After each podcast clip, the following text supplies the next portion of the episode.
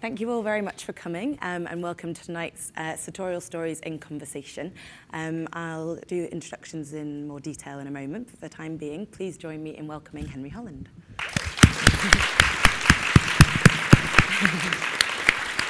Still sat under a huge Yeah, I was going to say. I'm afraid you will be accompanied. This is definitely exposing how much retouch is on that. picture. You look Probably glorious. minimise it now.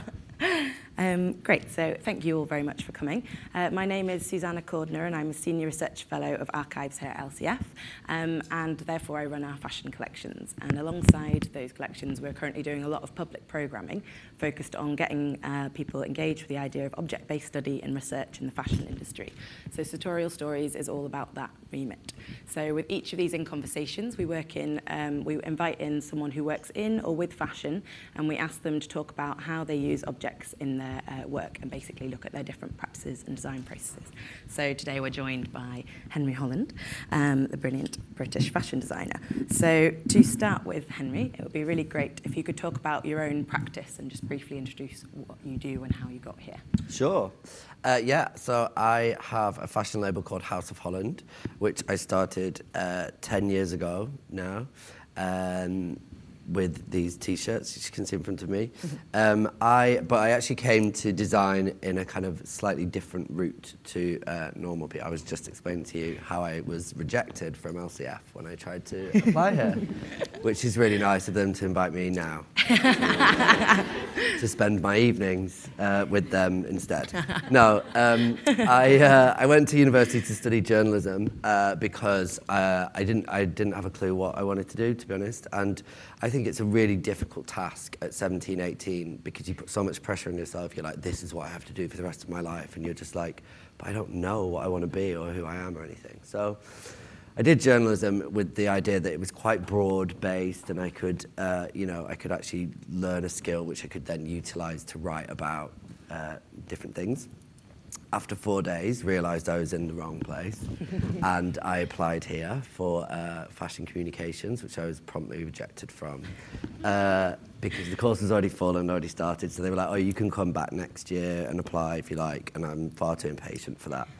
Um, but I actually, I think that was a blessing really because that gave me drive and focus to try and get somewhere in fashion um, and not having a kind of the word in my um, degree really pushed me to do that on my own of my of my own accord.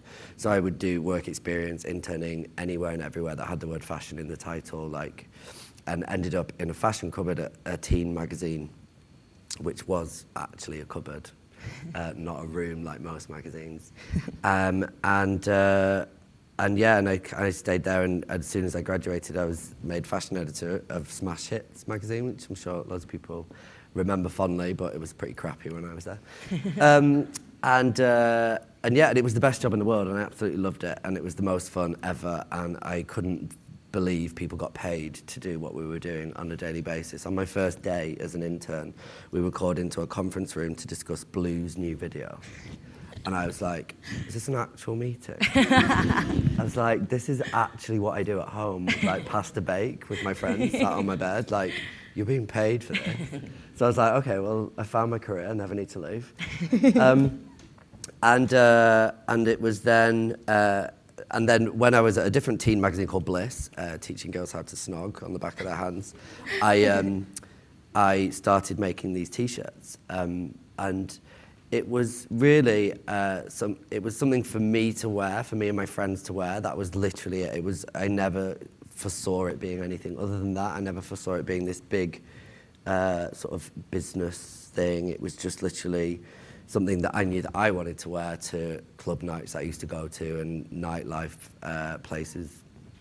And so I made them in the sort of aesthetic that I would personally want to wear them. And, um, and yeah, they kind of created a, a new career for me and a new direction for me almost instantly. And two of my friends uh, wore them for the end of their catwalk shows sort of when they took their bows, and then that was how they first got seen by the industry. And um, and then the next day, I was at Bliss magazine and got a phone call from Sarah Mower at American Vogue to write about them, and I was like, oh my god. Uh, and so, yeah, within three months, I'd quit my job in magazines because I, I saw there was potential with this and I wanted to kind of run with it as far as I could. Still running. Um, trying to run away from it a bit now. No. uh, and, uh, and yeah, and so I've kind of, and we've built the business and, you know, evolved it from being a t-shirt line into a fully fledged ready-to-wear line, uh, menswear and women's wear and accessories and Yeah. all sorts. Fantastic. Yeah. So you've explained where that initial design idea came from, but it'd be really interesting to hear, as you said, you've now expanded your line. We'll be talking more about that later. But it'd be nice to hear what your design process is now. Does it still come Sure. from what you want to wear personally, what you want to put your friends Well, not a cross-dresser, so publicly. Yeah. Um, so no, I uh, I love telling stories, and I love that about my job. I love that about fashion. I love that um, you know. I love the characterization of fashion. I love that by what you put on your body. Before you open your mouth, when you walk into a room, you can tell people so many things about yourself. I love movies, I love films, I love watching films with the sound off and trying to figure out the characters because that's amazing costume design. I think I want to be a costume designer essentially. Um, No, I- I think yeah, that's what most fashion historians really secretly wish.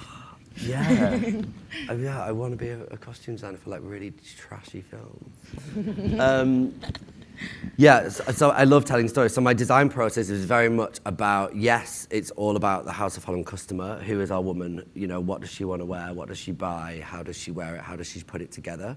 But essentially, it's about telling a story around that person and about those personal attributes.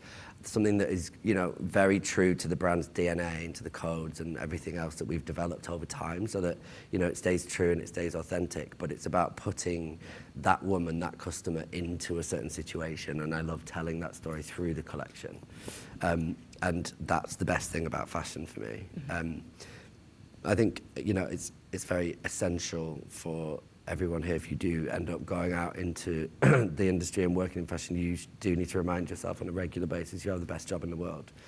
Especially if you work in design, because you literally sit down, not all day every day, because that would be really too much fun. But like you know, conjuring up ideas and thinking of something in your head, and then you spend the rest of your time turning those th- ideas and thoughts into a reality, which is just so rewarding and so uh, thrilling, really.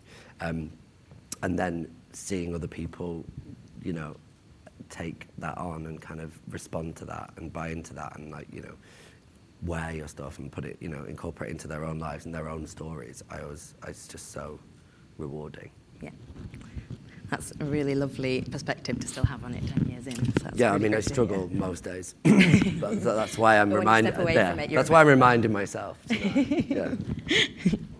Um, so, in that design process, do you ever use archives or collections or museums, say, for inspiration points? Yeah, um, so I've been to the V&A uh, archive a few times, um, which is just amazing, and they're so great in there. And you can you email them, you know, your reference points, and they'll they'll pull out, I think, sort of six to twelve uh, key pieces from the archives, and the um, the people that manage the archives and then know everything back to front. Um, yeah, I mean, I don't.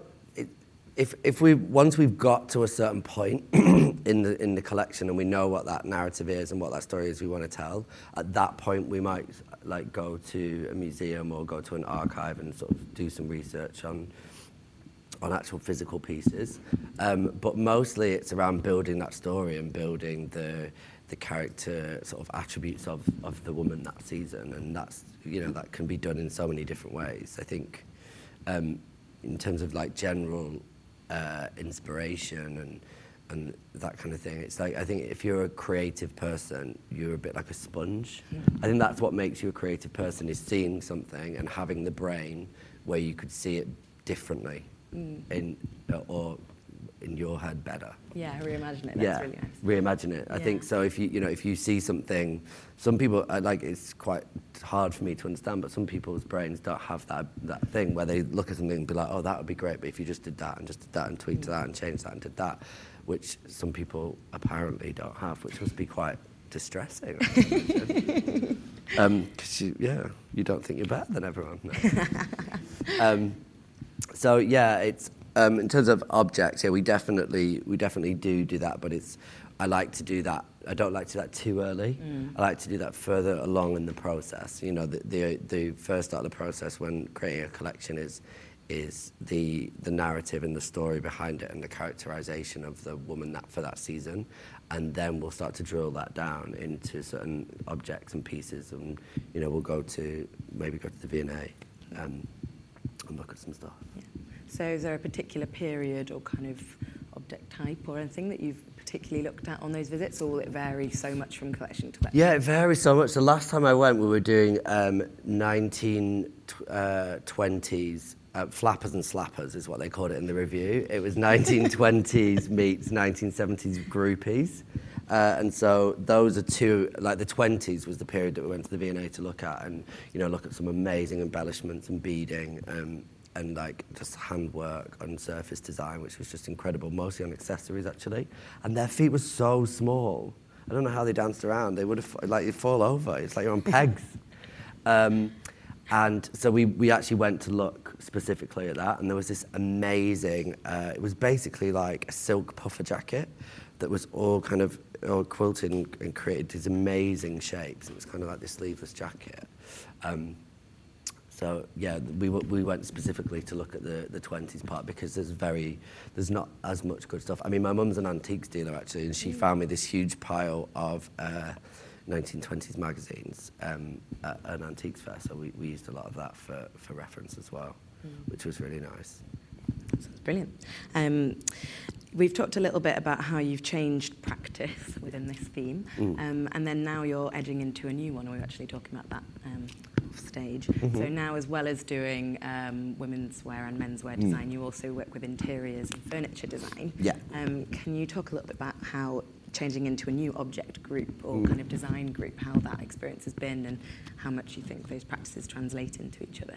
Yeah, um, I think for me, um, the, doing the interior, the, the interior stuff, I did. I've just done my second collection of interior stuff. Um, it's it's all about learning and growing and learning new skills, working in different fabrications, different techniques. Like I've never made a rug before, so you know that whole process is like, it's really informative, and I love that learning curve about what I do. You know, even if it's something as simple as working in a new fabrication, like it's definitely you're definitely improving and growing on your your knowledge base when you're working.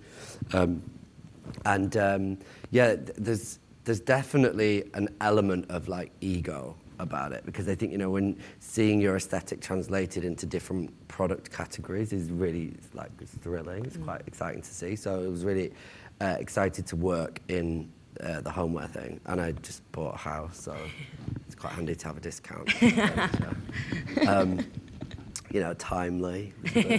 um, so uh, yeah, it's it's it's a, it's it's a it's a similar process because but it's still very much still very much around the narrative side of things, you know, because it's very much about print and color and fabrication and um, and and embroideries and you know execution and those kind of things. And all of the elements that we used in the um, the homeware collection were all elements from the ready to wear collection. So for both collections, the first one was uh, Fear and Loathing in Las Vegas, uh, Hunter S. Thompson novel. And then the second homework collection was uh, in relation to our um, sort of gingham floral sort of gypsy story and using lots of Elsa Hosk uh, embroidery, uh, not embroidery, patchwork uh, techniques, which were uh, home homeware techniques which we referenced for the ready to wear and then brought back.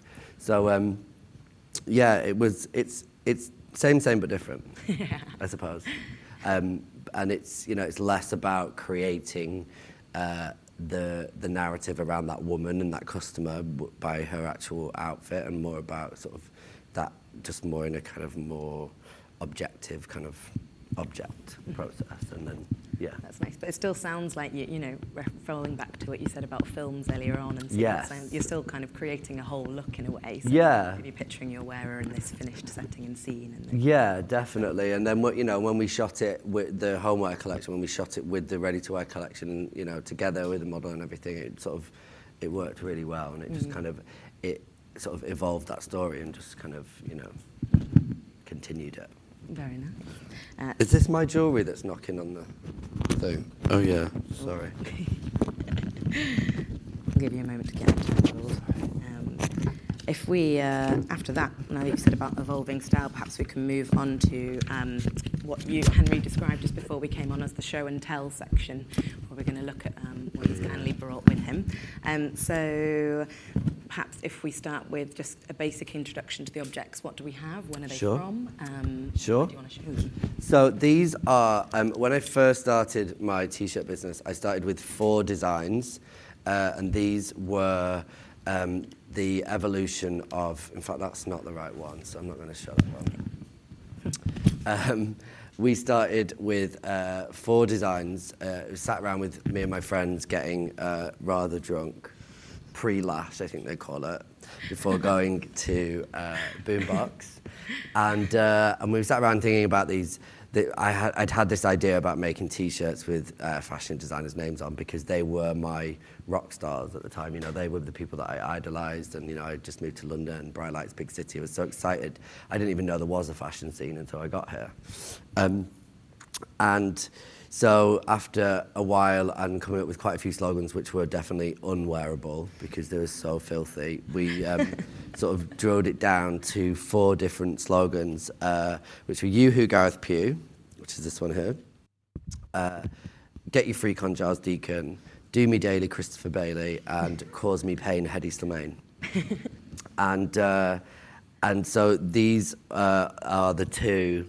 Uh, this is Giles Deacon and this is Gareth Pugh. Um, and these two particular ones of those four um, were the ones that started my career in, in fashion, really, because um, I went to, Gareth uh, is a friend of mine, was a friend of mine as well. And uh, so I gave him one of each because I was like, be rude not to, seeing as though your name's all over them. um, and I went to his show at Fashion Week. I feel like a nana. yeah, all tucked in. um, uh, I, went to, I went to his show at Fashion Week, uh, and uh, I was sat on the floor with uh, his housemates, and they were like, "Oh," she was like, "Oh, Gareth's got one of your T-shirts on today," and I was like, "What?" And I was like panicked the whole time. I was like, "Oh my god, is he going to like come out wearing it at the end?" Um, and he did, and that was literally because he'd been in the studio all night and hadn't had a chance to go home and get changed. It was definitely not a considered idea.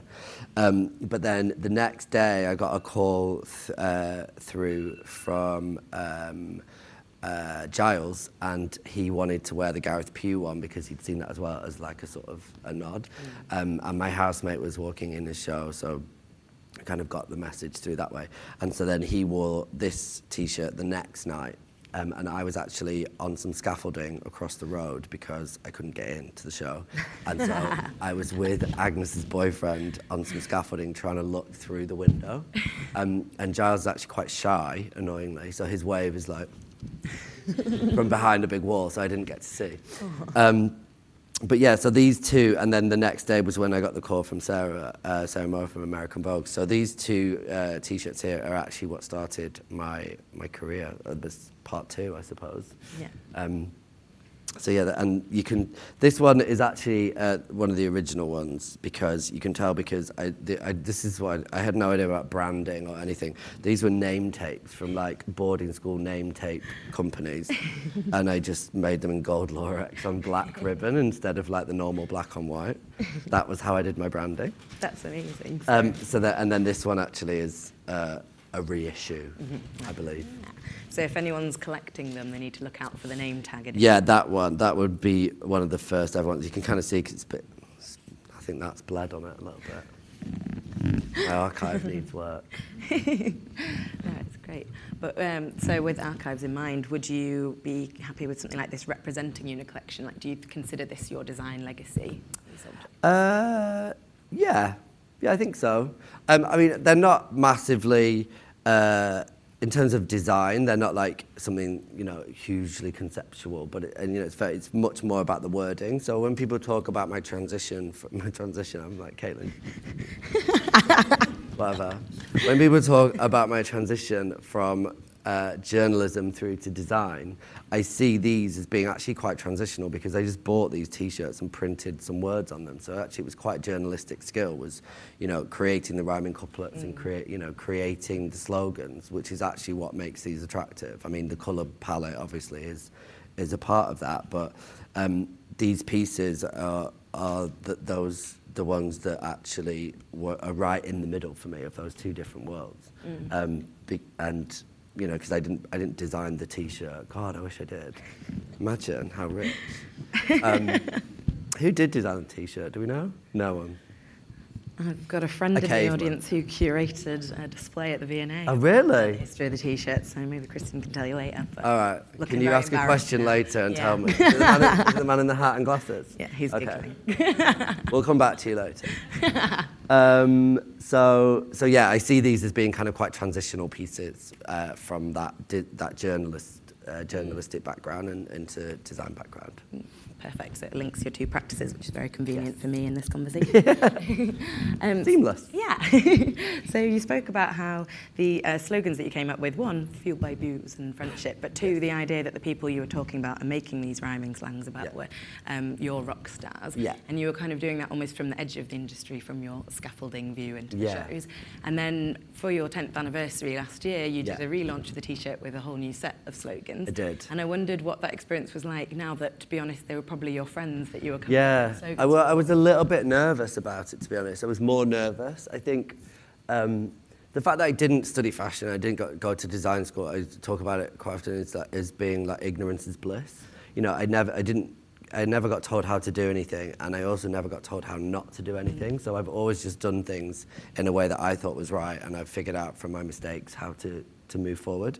Um, and so when I and when I did these, I kind of you forget how fearless you are when you're younger. I think because I just I didn't really give a shit, and I was like, oh, it's fine, I'll just go for it. And then I was astonished when every apart from one person, uh, every single person that I did t-shirts about actually thanked me for doing it. I got one complaint. Uh, I got, I've since been sued by numerous people for different T-shirts. Uh, currently uh, in a legal wrangle with someone. Um, but um, yeah, th- th- these because I think that, that you know what we were talking about these. Are, these were an authentic. There was of like a love letter to these people. You know, this was kind of like my way of showing my fandom and my adola- adoration for them. And it was, you know, I would never write a slogan that was ever mean, or although there is some good ones that have come up over the years. um, but I would never write one that was kind of like uh, you know mean or or, or sort of not positive or negative about anyone. Um, and so I think that authenticity behind the approach to them is what made them uh, resonate with people. Yeah. I've actually forgotten the question. No, Have I gone completely no, off track? Yeah, exactly. We're, I was basically looking for gossip and seeing if people are offended the second time. round. Oh yeah, that was it. Second time around, no, Or, uh, no. you know, I actually got if you did it the nicest one was um, uh, Alessandro Michele from Gucci wrote me a thank you letter the minute he saw it, which was quite nice. yeah. I was like, you could have thrown in a couple of pairs of jeans and a jumper. While you're at it. I, I was happy with it being a Yeah. thank you letter, not a legal letter. I was, yeah, I was going to say. Um, and uh, yeah, but the second time, nobody complained. Mm. No one. I was going to say they've got s- they're quite iconic now, so maybe it's a compliment. to Mm. Yeah, well, rhyming up with them. Yeah, I'm not going to say that. You said that. um, that's way too conceited. But, um, yeah, and also I did a project with the second time around. I did a project with Katie Grand from Love Magazine, which definitely helped um, because she got all of the girls wearing them. And, um, and, and so I think when Katie Grand gives you a gift, if you're a model, you, you know to take it with both hands. Yeah, definitely. You make the most of that opportunity. um, so when we first met, it was at your Fashion in Motion show at the V&A. Yes. Um, and you showed me um, a dress that originally kind of sparked my idea of um, begging you to do this event, Yes. which is that you looked, um, we were looking at a dress that you'd done, um, kind of, it had like a, almost a patchwork design. I think you explained that it was Crochet, crochet, yeah. exactly, that you digitally scanned a crochet, Yes. etc. Yeah. I would be interested to hear how your um, approaches or techniques have changed. So going from this and it being about witticisms or Yeah. about knowledge of the industry through Yeah. to now it being more technical knowledge. Yeah. Um, well, again, that is pro- like in in hindsight and looking back on it, it, it, it feels like it's kind of quite a clever idea and technical knowledge. In reality, it's a complete lack of knowledge of print design. And so I scanned a blanket and put it into a repeat and I printed it. Um, and, you know, and also uh, for that same collection, it was, um, it was kind of this sort of crazy old ladies. We did this collection about. Um, And so we scanned uh, a crochet blanket and turned that into print, and then we also did our own Harris tweeds. Um, and, it, and we scanned those as well and did photographic digital prints of the tweeds onto silks to just give us that same herringbone kind of really authentic uh, uh, feeling, but in much lighter weight fabrics with drapery and you know being able to utilize it in different fabrications and different executions. Um, and and yeah, and it's again, it's it's it's about that learning curve. Every single season, working in a different technique or with a different fabrication or you know a different uh, route to get to the end product is always uh, a learning curve and teaches mm. you so much about um, a different idea. Mm-hmm. Um, but yeah, in, in hindsight, it's, it seems like a, quite a clever thing to do, I suppose. But it was really just a necessity because yeah. it was kind of like we wanted to create. We did try and create it digitally, like the you know uh, tradition, you know all of the multicolor crochet sort of square uh, traditional prints, and we tried to create it digitally, and it just felt so flat, and it just didn't feel like um, you know the the vibrancy was there in the colours, but it just looked really fake. And um, so we, yeah, we decided to to do uh, scans and photographic prints. And it was kind of at that time when people were starting to just work with digital print, because um, yeah, that was kind of sort of the beginning of my uh, um, sort of design career. Uh, it was that real kind of explosion of digital print. You know, designers like Peter Pilotto, Mary Katrantzou, really working um, in that medium really well and utilising the fact, you know, the infinite number of colours that you can use and, you know, still not an infinite uh, number of fabrics. They're still really tricky with treating the right ones. But um, yeah, it was, um, it, was, it was an interesting process that and then I liked that collection. Mm, with those experiments and that kind of growing design base and technique mm. space in mind, do you keep an archive of your own work?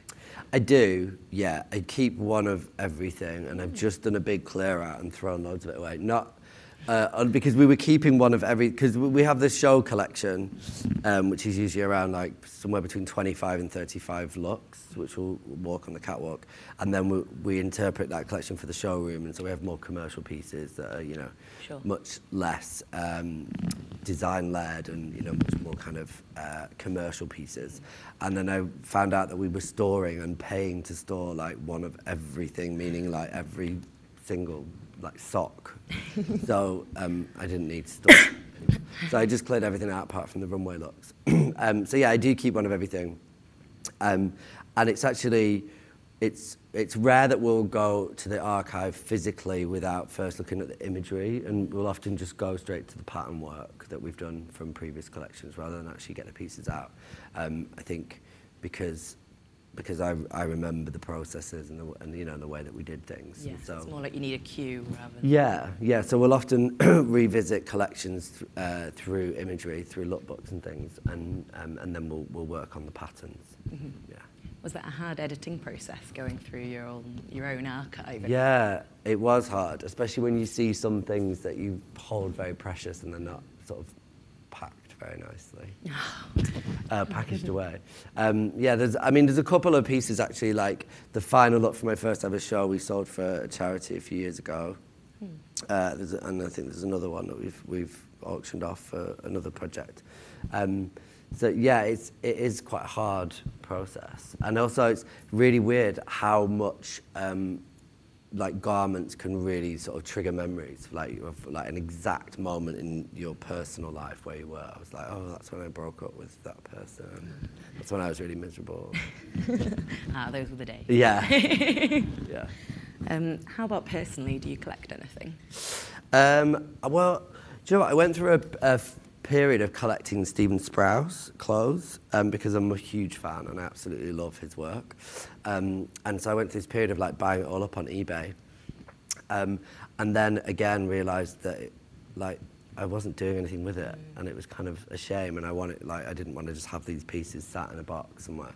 So um, I sold it all to Stephen at Relic. if anybody wants it. Um, so yeah, no, I got rid of I got rid of that. But I, I collect uh, Richard Bernstein uh, interview covers. Um, so like from, I think he did 17, from 1979 to 1983, he did all of the lithograph covers for Interview magazine. Um, and so I collect those. I've got lots of those in the studio and at home. Got one signed by Andy Warhol and Truman Capote. Oh, amazing. Cyndi Lauper, I think. good. Lovely. So those pop references are still in there. Yes. Yeah, they did an exhibition of uh, the originals a few years ago, and I really wanted one, but they were 20 grand. So I bought a magazine. I bought a magazine instead of. Um, terribly unprofessionally, before we move on to the third section, um, I forgot to put my watch on, so would you mind being our timekeeper? Oh, yeah, sure. What are we doing? Uh, it's five past. Ah, fabulous. Right, we've got time for the third section and then uh, on to questions. So now, having looked at your object and having kind of looked at your background, I'd like to talk in a bit more detail about House of Holland and your approaches. Um, first of all, again, this is maybe something that I can say and that, that you can't, and, Yeah. uh, but I think that your brand is so sort of synonymous with your identity and your scene and, and kind of your approachability within the industry.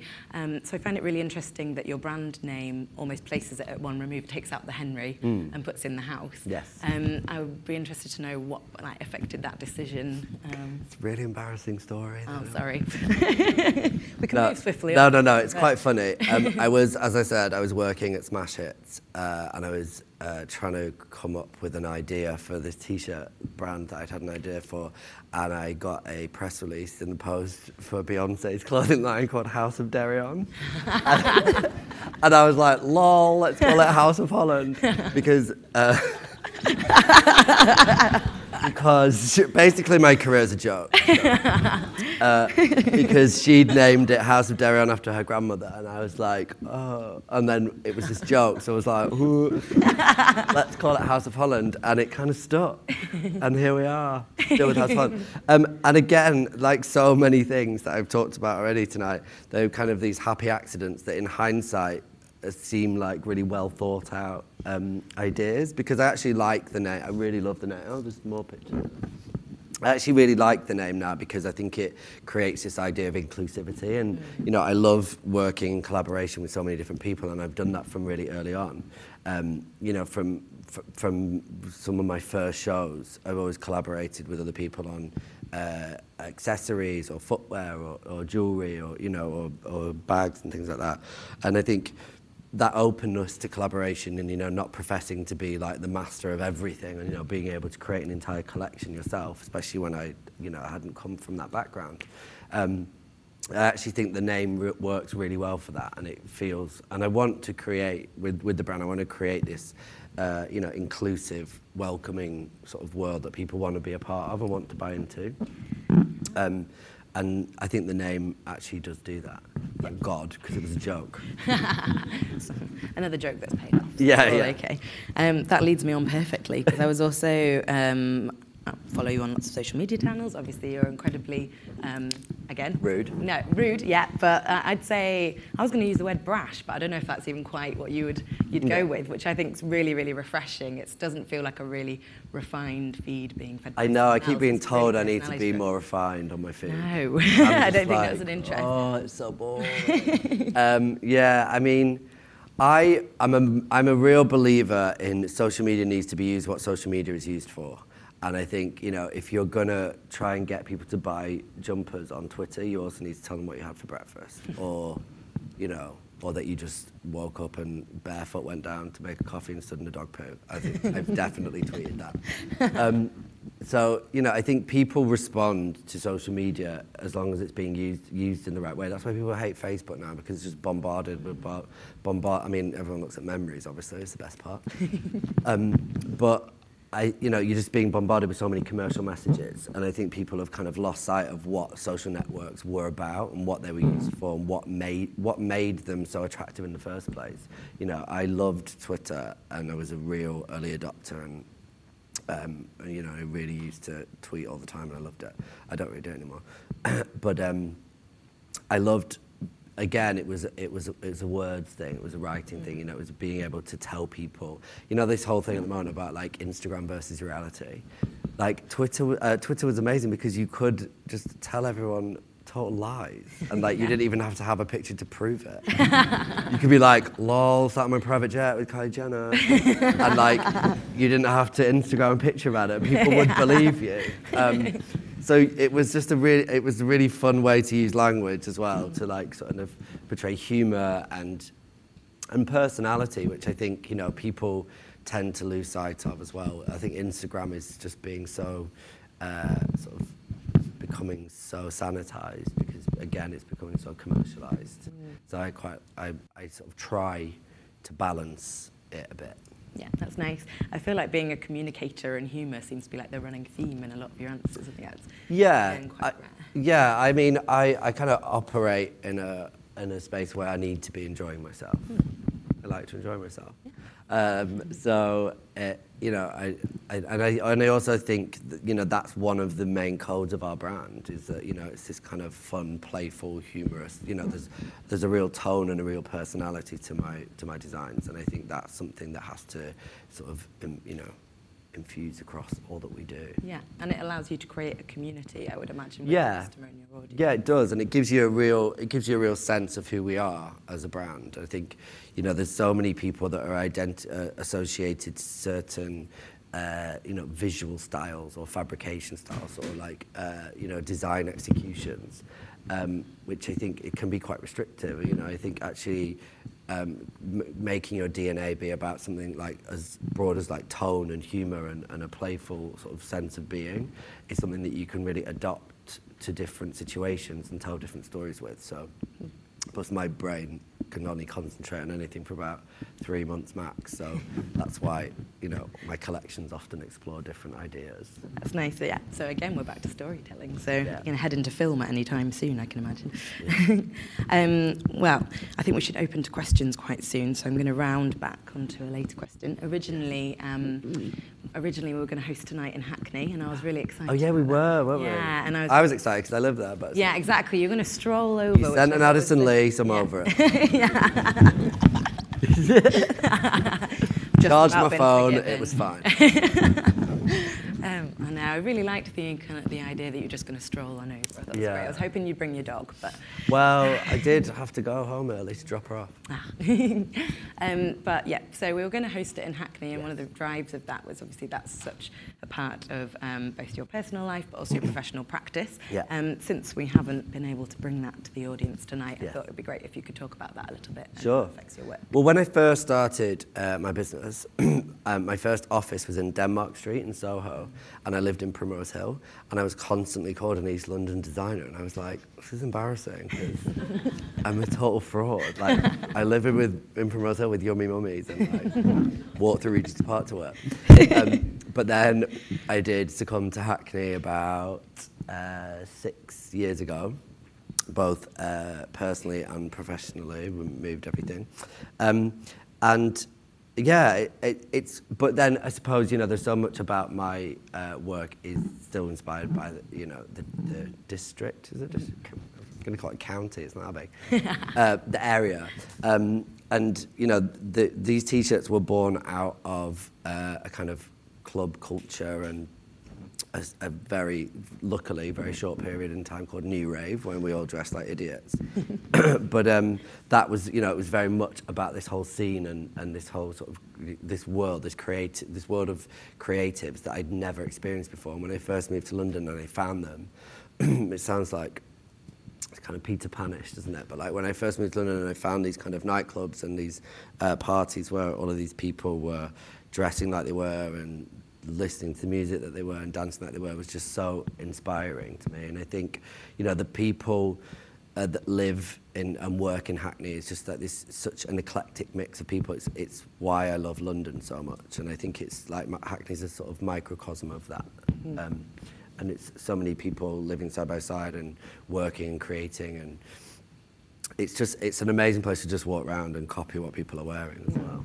I was going to say, so it's a um, you know a fulfilling cycle, I suppose. Yeah. Taking inspiration from your surroundings, but then you're probably also so inspiring yourself. Yeah, de- well, you definitely take yeah, inspiration from your surroundings. Yeah, um, but I think I think it is sad. Like uh, you know, the, there's not the same sort of nightlife that there was. I don't know if I'm just old and I and I just don't know what it is anymore, and I'm just not into grime, so I don't go out. But I just I, I do think that that sense of community just isn't there in the same way that it was. Like Boombox was, you know, this really unique place that um, you would go every single week, and it was a Sunday as well. I can't imagine going out and getting wasted on a Sunday now.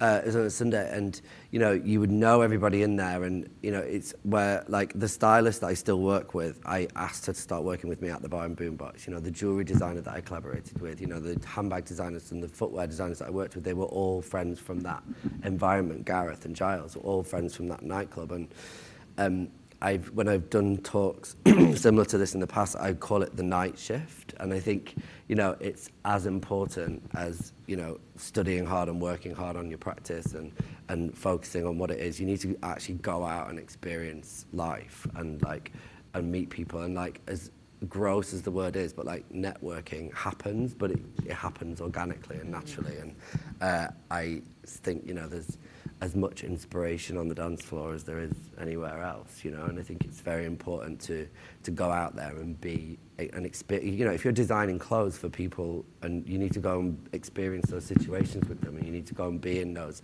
environments, and it just it kind of gets your headspace in the right place. Um, and that's where my my design sort of career started. Yeah. I think that's an amazing note to, to close on.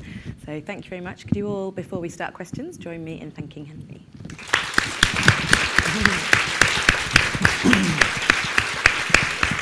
Somebody's really rustling, aren't they? So if it's okay with you, Henry, we'll now take a few questions from Flood. Um, and got two very glamorous assistants who are going to run around with microphones if anyone needs one. Um, so who should we start with? Who's got a question?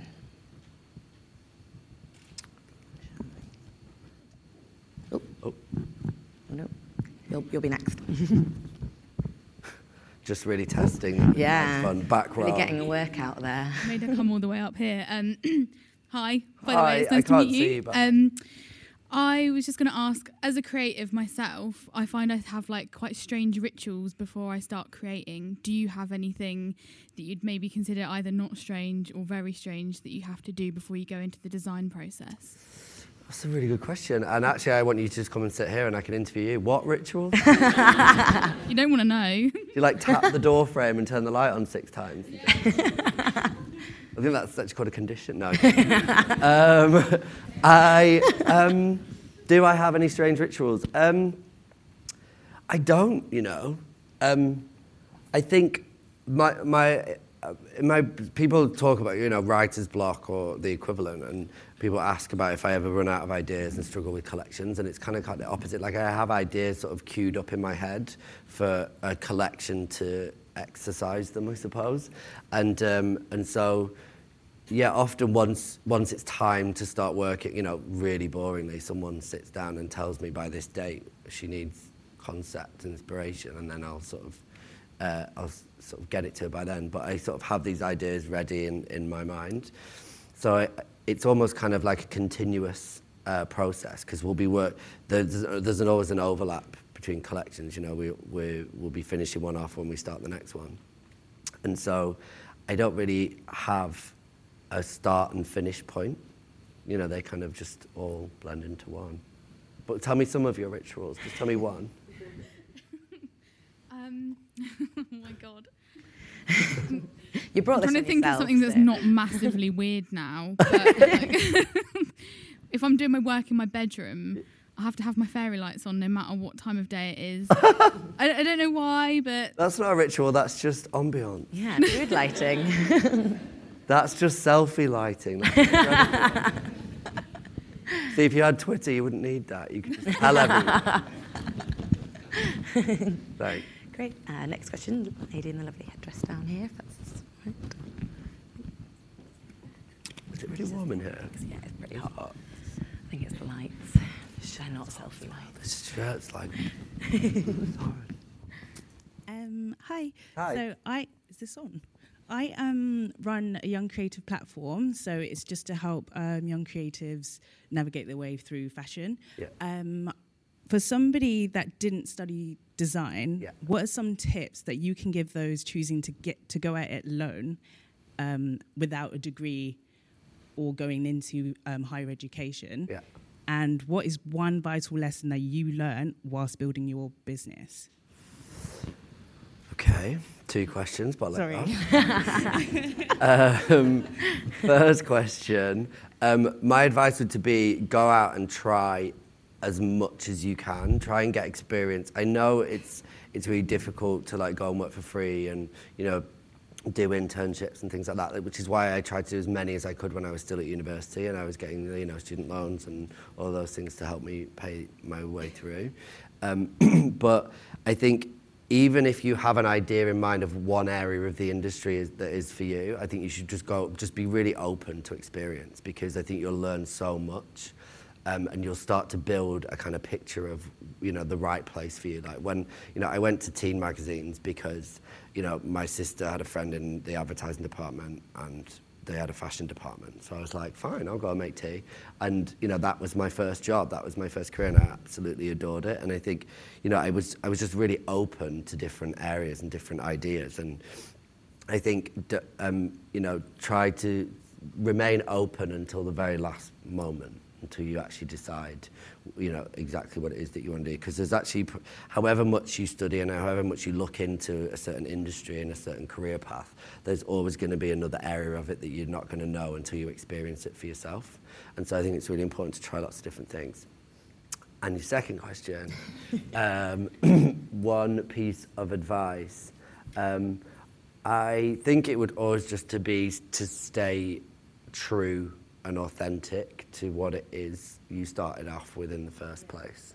Because I think people will recognise that, and I think um, it's very difficult in fashion in particular to sort of sort of change with the sort of trends and the mood of the time. And I think you have to kind of remain very true and and, and authentic to what it is that you set out to to say through your work. And that's probably one thing you need that's going back to your first question, uh, would be about, you know, work out what it is you want to say with your work, because that's not something that anyone can ever detract from. You have to remember that fashion is like art and it's very objective, and, you know, one person's favorite piece is somebody else's absolute hatred. But, you know, you can never make something that every single person in the world is going to love. But if you always stay true and authentic to what it is that you set out to say in the first place, nobody can detract from that. Coming from someone who's had some very bad reviews. um, we've got another question at the front, if that's okay. How are we doing for time? Oh, yeah, sorry. It is 25 past. Lovely, so we've got a couple more and then we'll do it. Yeah. How did you deal with rejection before becoming successful? yeah. Well, from this institution in particular. um, Very inspiring. um, do you know what I find, uh, and I did have always used rejection or criticism as a driving as a driving force as, and as an inspiration. I'm fiercely competitive uh, with myself. I think more than anybody else as well. And so I think for me, being told no is really like a red rag to a bull, and it's me. And then that is my way of being like that's my next task is to prove that is till that person says yes. So that's why I'm a massive oversharer because I'm just desperate for people to like me. um, but it's uh, yeah, I, I try to use I try to turn rejection into uh, motivation. I think, and I think it can be a really like it can be a really driving uh, force.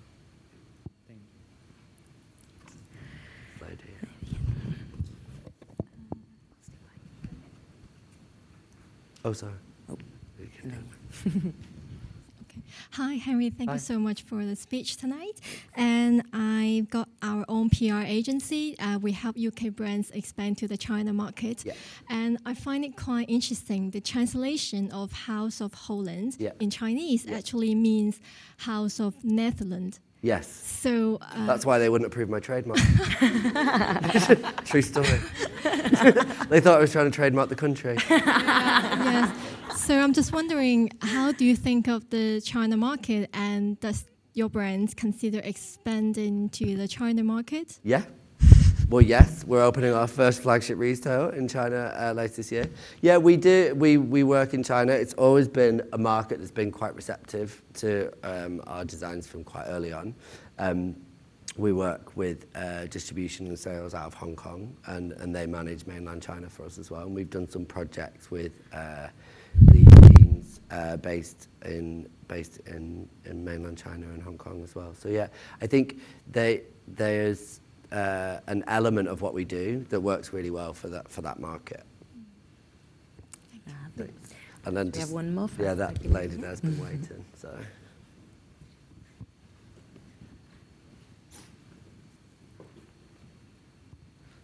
Um, so you've created these awesome T-shirts with uh, designers' names on and slogans for um, all these designers. If you were to create a T-shirt with your name on and a slogan for you, It's would it so annoying because I literally decided on this concept and then realized my name is like orange orange. Like neither of my names rhyme with anything. Like I have rhymezone.net. I've tried. like it's I mean I've done for the first ever show we did Who Needs a Husband? I've got House of Holland, but it's tenuous. It's not great.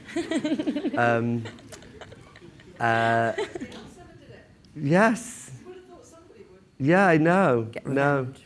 So, um, oh, somebody did make You're So Bland House of Holland once. That was nice. Sweet. um, uh, which actually is probably the best rhyme that anyone's ever managed, uh, which is probably why I didn't do it. Um, yeah, no, it's really difficult, annoyingly, to rhyme my name with anything.